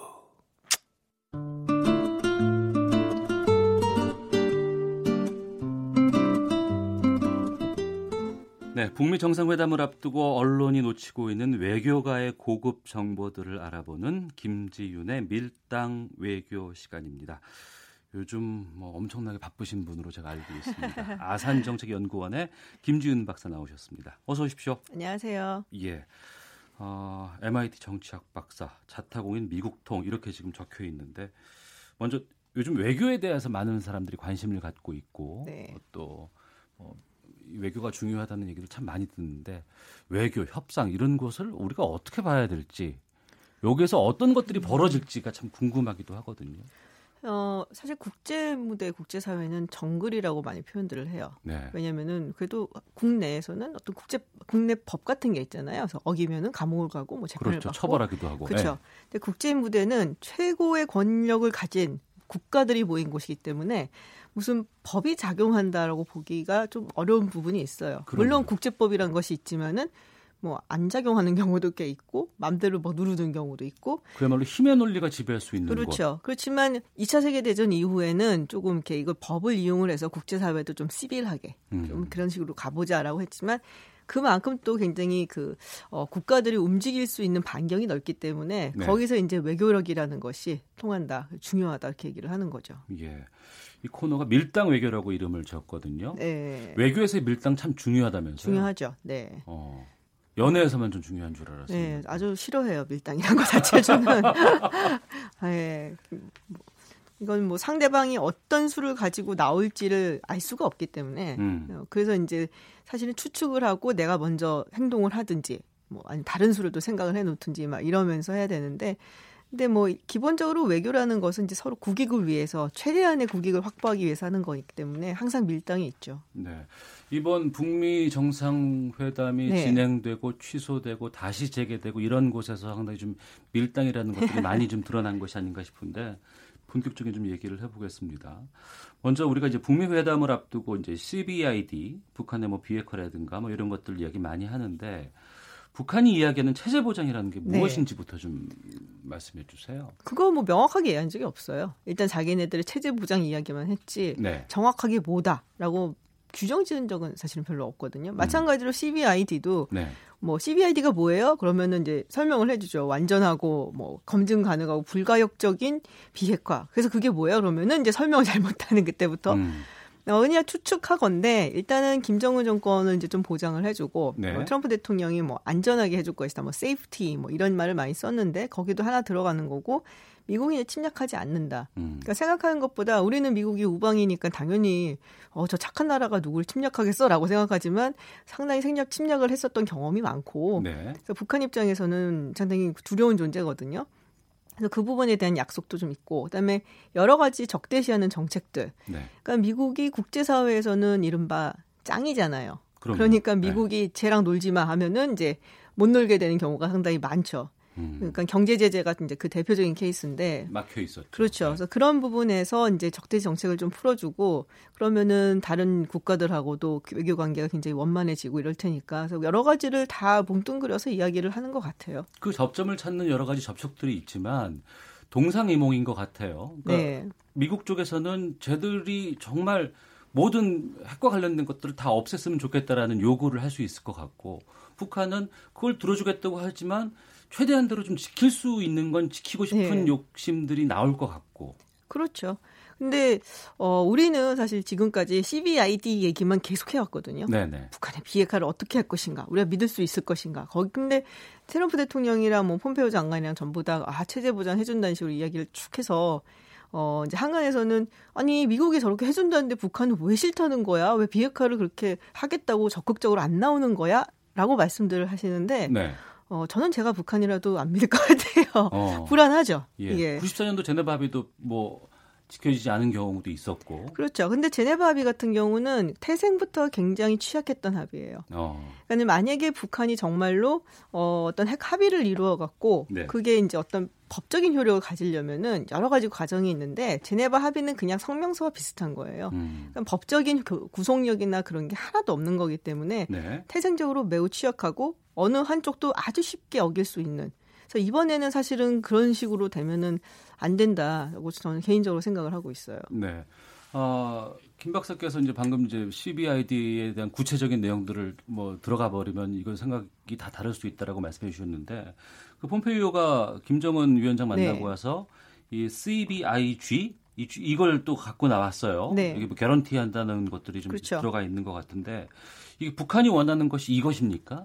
뭐 말은 그게 맞는데 그걸 네. 어떤 식으로 보장을 해줄까 이 음. 부분에 대해서는 서로 생각하는 게 다를 수도 있고 네. 그리고 폼페이오 장관이 해주고 싶어도 못 해줄 수도 있어요. 어. 그러니까 이게 이제 청문회에서 나왔던 얘기인데 당시 네. 이제 지금 약간 좀 화제가 되는 게 어, 당시 청문회에서 한 이제 카르딘 의원이라고 상원 의원이 어 그러면은 이 합의안을 가지고 와서 그러면은 미국 상원에서 조약으로 비준을 받겠냐라는 질문을 했어요. 근데 폼페이오 장관이 그렇게 하겠다라고 얘기를 했는데 여긴 되게 여러 가지 의미가 있거든요. 어떤 게 있죠? 그러니까는 이거 이 여기서 카르딘 그 의원이 얘기했던 거는 사실은 뭐 북한을 위해서 한 게 아니고 네.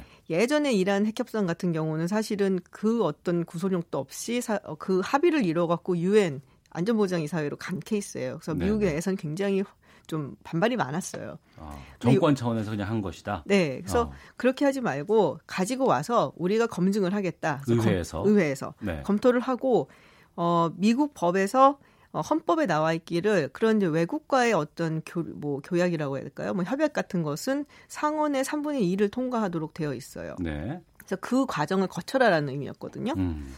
어, 근데 뭐 법적인 얘기를 하기엔 되게 좀 복잡한데 그렇게 가는 경우도 있고 뭐 상하원의 뭐 과반을 거쳐서 법령으로 만드는 경우도 있고 대통령이 그냥 혼자서 행정부와 이렇게 행정부끼리 협약으로 만드는 경우도 있고 하지만 이란 같은 경우는 그 세 개 경우 그 어느 것에도 속하지 않았던 굉장히 취약한 거예요. 어, 약속 그렇죠. 개념에. 그리고서 네. 이제 유엔으로 곧바로 가버린 거죠. 예, 예. 그러니까 제네바 합의도 사실은 그 어느 것에 속하지 않는 행위였고. 음. 그래서 만약에 북한이나 혹은 저 폼페오 장이 또 약속을 지키거나 그러고 싶으면 어, 조약의 형태로 가서 3분의 2가 상원이 합- 어, 찬성을 하는 걸로 가든지 아니면 상하원 반이 찬성을 해서 법령으로 가든지 아니면 적어도 어, 행정부끼리 협정 이걸 과정으로 거쳐서 이 그러니까 포맷으로 가든지 뭐 이렇게는 좀 나와줘야지 법적인 효력을 가져요. 네.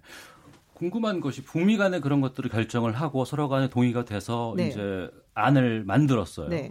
그런데 이것을 미국 의회로 갖고 갔을 때 상원에서 부결될 수도 있잖아요. 그럼요. 그렇게 되면 어떻게 되는 겁니까? 그러면은 안 되는 거죠. 끝나는 거죠. 네. 하지만 또 우리는 이제 또 행정부에서 뭐 하겠다고 해서 뭐 안을 들고 가도 이제 의회에서 부결되는 국회에서 부결되는 경우가 이제 정파적으로 여러 가지 정략적인 네. 문제 때문에 많이 있었지만 미 의회에서는 그럴 부분들이 좀 어떨까 설득이 좀 될까요? 행정부에서 하게 되면 이게 만약에 상원으로 가서 조약으로 만든다. 네. 그 3분의 이미 67명이거든요. 네. 쉽지 않아요. 쉽지 예, 않습니까? 정말 수준 높은 어 굉장히 강한 어. 그런 북한의 비핵화 의지가 담겨 있는 것이 아니면 네. 상원에서 이렇게 쉽게 허락을 해주지 않을 거다. 아. 그러면 막 그렇다면 다음 옵션인 상하원 과반으로 가는 것. 저는 네. 오히려 이게 북한을 위해서는 이게 더 나을 수 있다고 보는 편인데 음.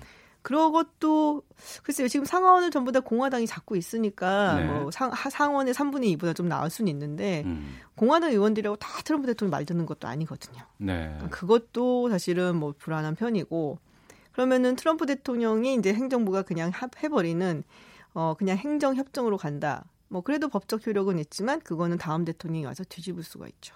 행정 협정으로 현재 그 트럼프 정권이 오케이가 됐을 경우에 네. 북한에서는 만약에 트럼프 정부가 무너지고 선거에서 지고 나면 지금의 약속들이 다 파기가 될지 될수 모르는 있. 거죠. 아, 뭐, 뭐 미래가 담보가 안 불투명하고. 되니까. 예. 근데 뭐 불투명한 거는 사실 뭐 조약도 마찬가지인데 네. 이 법령으로 되면 음. 법령은 법령으로만 폐기를 시킬 수가 있어요. 네. 그러니까 또다시 상하원을 거쳐야 되는 그런 음. 장애가 하나 있으니까 네, 네. 그래서 이제 북한 입장에서 저라면 음. 그게 더 낫지 않겠나.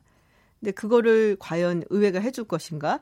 그리고 트럼프 대통령이 추진을 할 것인가? 네. 왜냐하면 의회에서 이걸 통과를 시키려면은 트럼프 대통령이 나서서 그래도 좀 의원들도 설득도 하고 뭐 불러서 얘기도 하고 이런 노력이 필요한데 그걸 해줄 사람인지 제가 잘 모르겠어서 음. 솔직히 좀 많이 불안해요. 네. 그러한 이제 국제적으로 인정을 받는 것이라든가 네. 아니면 그것이 그 나라의 법 적이라든가 의회에서 동의를 받는 차원도 있겠지만 또 그것이 완성되고 이후에 이제 서로 간의 교류라든가 이런 것들이 확고하게 정해지는 그렇죠. 절차가 또 있을 거 아니겠습니까? 어떤 것들이 있을까요, 그게? 근데 이제 그게 되면은 사실상 정치적으로 좀 안정이 되는 거거든요. 음. 그렇죠. 뭐 예. 북미 수교라든지 이런 것도 물론 마찬가지고. 서로 간의 양자 대사관을 그렇죠. 둔다던가. 예. 그러면은 어, 외국 자본이 들어갈 수가 있어요. 네. 그러니까 저는 뭐 폼페오 국무장관이랑 트럼프 대통령이랑 자기네 세금 안 쓴다고 했다고 아 쟤네들 뜻이 없는 거다 뭐 이렇게 음. 가끔 비판을 하는 국내 언론도 있는데 네. 오히려 공가는 미국의 자본 그러니까는 뭐랄까 미국의 세금을 거둔 정부 예산이 들어가는 것보다 자본이 들어가는 게 나아요. 일반 기업들이 예, 왜냐하면 예산을 의회에서 삭감시킬 수도 있고 음. 오히려 더 불안하거든요. 근데 기업들은 여기서 투자의 가치가 있다 그러면 무조건 들어갔고 돈을 투자해 놓고 근데 만약에 이제 미국에서 아 북한 마음에 안 들어 요새 하는 게뭐또 생션 내릴 거야 경제 제재 할 거야 이러면은 자본 들어가 있는 그 회사들이 손해를 볼 수가 없잖아요. 네. 막 로비가 들어갈 수밖에 없다고요. 어. 그럼 오히려 그냥 기업 자본 들어가고 확 퍼져주는 게 어, 북한 입장에선 더 나을 수도 있어요. 전 세계에서 이렇게 잘 개발이 안 되고 네. 다른 여러 가지 자본들이 외국 자본들이 들어가지 않는 그런 곳이 많지 않잖아요. 많지 않죠. 그렇지만 북한이 나름 굉장히 포텐셜이 있다고도 보는 편이거든요. 그러니까 우리 그런 이유 때문에 네. 또 우수한 노동력들을 또 보유하고 있는 나라이기도 그렇죠. 하고 네. 그러니까 기업 쪽으로서는 상당히 좀 매력적인 그런 투자처가 아닐까 싶어요. 그렇죠. 근데 기업들도 바보가 아닌데 이게 정치적으로 불안정하면 안 들어가죠. 예. 음. 그러니까는 빨리 수교도 맺고 네. 일단 어 뭐 종전 뭐 선언이라는 것이 정치적인 레토릭이라서 소용이 없다고 해도 뭐 그런 것도 하고 음. 여러 가지로 빨리빨리 서둘러서 뭔가 좀 안정화된 것 같다라는 느낌을 줘야지 되거든요. 네. 그래서 제가 보기에는 우리 정부가 그래서 속도전을 하는 것 같아요. 그러면 이번에 6.12 정상회담 싱가포르에서 있을 네. 그 북미 간의 정상회담에서 어, 요 정도 나오면 딱 좋을 것 같다. 이 점 제대로 되겠다라고 하는 합의문 수준은 어느 정도라고 보시는 거예요? 사실 이게 굉장히 시간이 짧기 때문에 네. 정말 의회에 제출할 만한 그런 뭐 뭐랄까 조약성에 그건 나오기가 좀 힘들어요. 그러니까 그러려면 막 아티클 뭐 어쩌죠 막 이렇게 써야 되거든요. 네. 일단은 합의문만 나올 가능성이 높은데 네네. 일단 그걸 나와서도 이거를 나중에 이제 다시 고쳐갖고 의회로 가져갈 거다라는 약속만 나와줘도 음. 뭐 의회로 가져가든 아니면은 뭐 트럼프 대통령이 뭐 행정 협정으로 가든 뭐 그런 식으로만 나와줘도 뭐 미국이 옛날하고는 좀 다른 의지가 있겠구나. 그래서 네. 북한이 좀 안심하고 비핵화를 서두를 수도 있지 않을까. 저는 그렇게 보고 있어요. 네, 오늘 김영철과 폼페이오가 만나서 네. 만찬도 끝냈고 이제 뭐 6월 12일 정상회담 예정대로 가는 것 같아요. 물론 네. 비행기 타기까지가 이제 좀 시간이 좀 남은 부분들이 좀 있는 것 네. 같지만 현재로서는 지금 걸림돌 같은 것들은 거의 다 정리가 됐다고 보십니까? 대부분 끝난 것 같아요. 일단 김영철 부위원장 가서 폼페오 국무장관 만났고 뭐 좋았다고 또 폼페오 국무장관이 트위터에 올렸다고 하더라고요. 예. 그래서 근데 이러고서는 만약에 트럼프 대통령을 만나면 사실은 정말로 아 하는구나라고 안심을 할 수 있지 않을까. 아, 음, 직접 워싱턴 날아가서 예. 어. 그러니까 뭐랄까 이제 어 폼페오 장관이 북한에 와서 김정은 위원장을 만났잖아요. 네, 네. 그러니까 외교적 차원에서 보면 사실은 김영철 부위원장이 트럼프 대통령을 만나는 게 서로 간의 균형이 맞아요. 균형이 맞는다는 게 예. 외교적으로 의미가 네, 큰 그렇죠. 거죠. 어. 그래서 그거 정도를 하면은 이제 정말로 뭔가 이루어지겠구나. 뭐 그렇게 볼 수가 있을 것 같아요. 예. 가장 우려되는 부분은 하나만 말씀해 주신다면 어떤 걸까요? 트럼프 대통령. 최고의 변수. 예. 아, 예측 가능하지 않은 그렇죠. 유일한. 아. 예. 글쎄 예전에는 뭐 김정은 위원장에 대한 우리가 우려도 많았습니다만 지금은 오히려 또 미국 대통령에 대한 네. 우려가 가장 큰 변수로 남아 있는 것 같습니다. 자 오늘 첫 네. 시간이었습니다. 김지훈의 밀당 외교 아산정책연구원의 김지훈 박사와 함께 말씀 나눴습니다. 오늘 말씀 고맙습니다. 고맙습니다. 예. 오태훈의 시사본부 오늘 소식은 여기서 마치도록 하겠습니다. 내일 오후 12시 20분에 다시 인사드리겠습니다. 안녕히 계십시오.